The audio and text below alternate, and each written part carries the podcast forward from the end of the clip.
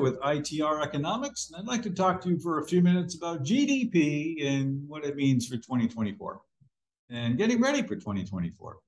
As most of you know, the GDP first quarter preliminary number came out showing an annualized rate of growth of 1.1%. That was widely reported in the media and what the BEA, Bureau of Economic Analysis, said. So can't fault them for that. Uh, we take a little different approach here at ITR. We look at the constant dollar uh, amount, not the nominal dollar, which is what they were reporting on. Then on a constant dollar basis, GDP as of the end of the first quarter of 23 stood at 20 million 236 billion and change. That's uh, 1.6% above the first quarter of 2022. That's the 312 rate of change for those of you that are familiar with ITR. The increase from December to March was 0.24%, to 0.26%, excuse me. And that number uh, was mild, but still normal. So it wasn't real impressive, but it was okay. When you look at the pieces underneath, there's certainly reasons to be encouraged about the ongoing growth in GDP for this year, at least for the next two quarters that we've been talking about. December to March increase in the GDP deflated was 0.26%, uh, which is mild, but still within the parameter of normal. It's not a wow, but it's certainly not a bad thing. We are projecting that GDP will continue to grow this year, and the underlying numbers certainly support that. When we look at the GDP for goods, consumer purchases of goods, it's not a record high. It's at $5.611 trillion, but it's just shy of the record high we had in June of 2021. So consumers are doing well. That number is going up. When we look at services, it is a record high 11 trillion 840 billion dollars, and that number is going up. When we look at Net exports, we see something nice going on. Net exports is good and services, net of imports and exports, and it's a negative number. Most people know we have a trade imbalance, but that's less negative than it was a year ago. It's that's very encouraging to see. And net exports of goods out of the United States at a record high. So lots of positive things going on. And I'm bringing this to your attention because I don't want you to come across negative news and start internalizing it. Just today, I saw another article that talked about the banking crisis as JP Morgan is will be purchasing uh, First Republic. And they use that word crisis, and I cringe. I go, that really sets the tone for something bad going on, that there's some reason for you to be uh, really nervous about the future.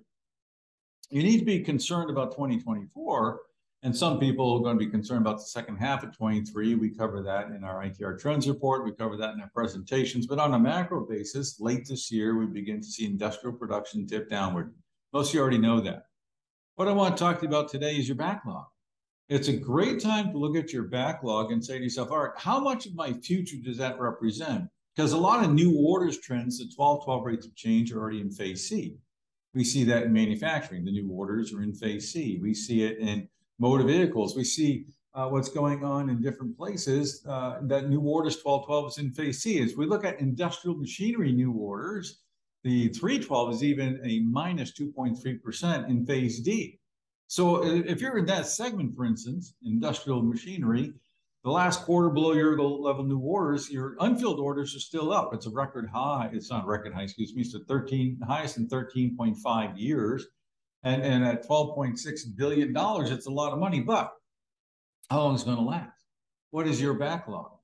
So you're going to have to do a calculation here. And best ways to use rates of change and leading indicators. But if your order trend is in phase C and it continues on that pace, how long will that keep feeding your production facility? How long will that keep feeding your workload? What will that do to your revenue as you go forward? If you have very little backlog, then later this year in 2024 is going to be tougher for you on cash, and obviously your revenue can have a tendency to go negative. If you're a somebody with a six month backlog, well, the softness then later this year and in the first half of 24, you're going to largely ignore because your revenues will be held up by your unfilled orders, by your backlog, and your cash will look good. But how will that hold in the second quarter of the year? Knowing how you fit and knowing what your backlog looks like is certainly very important.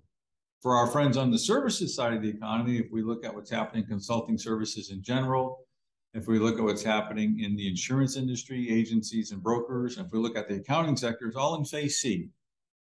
Decelerating rating rise has become begun. That's very consistent with what goes on in uh, normal times. It's very consistent with what's going on now in these disinflation time. Got incredible run-ups because of inflated prices.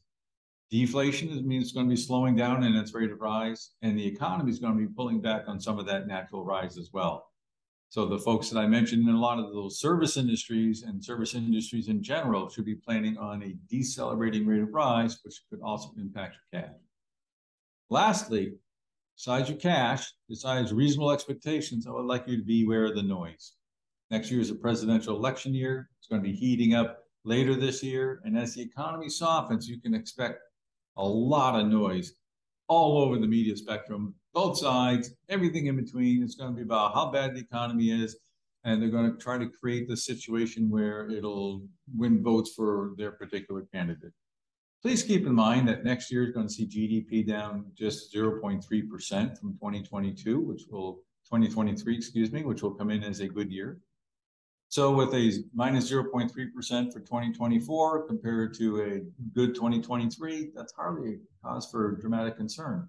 And we're going to see a 2.5% increase in GDP in 2025.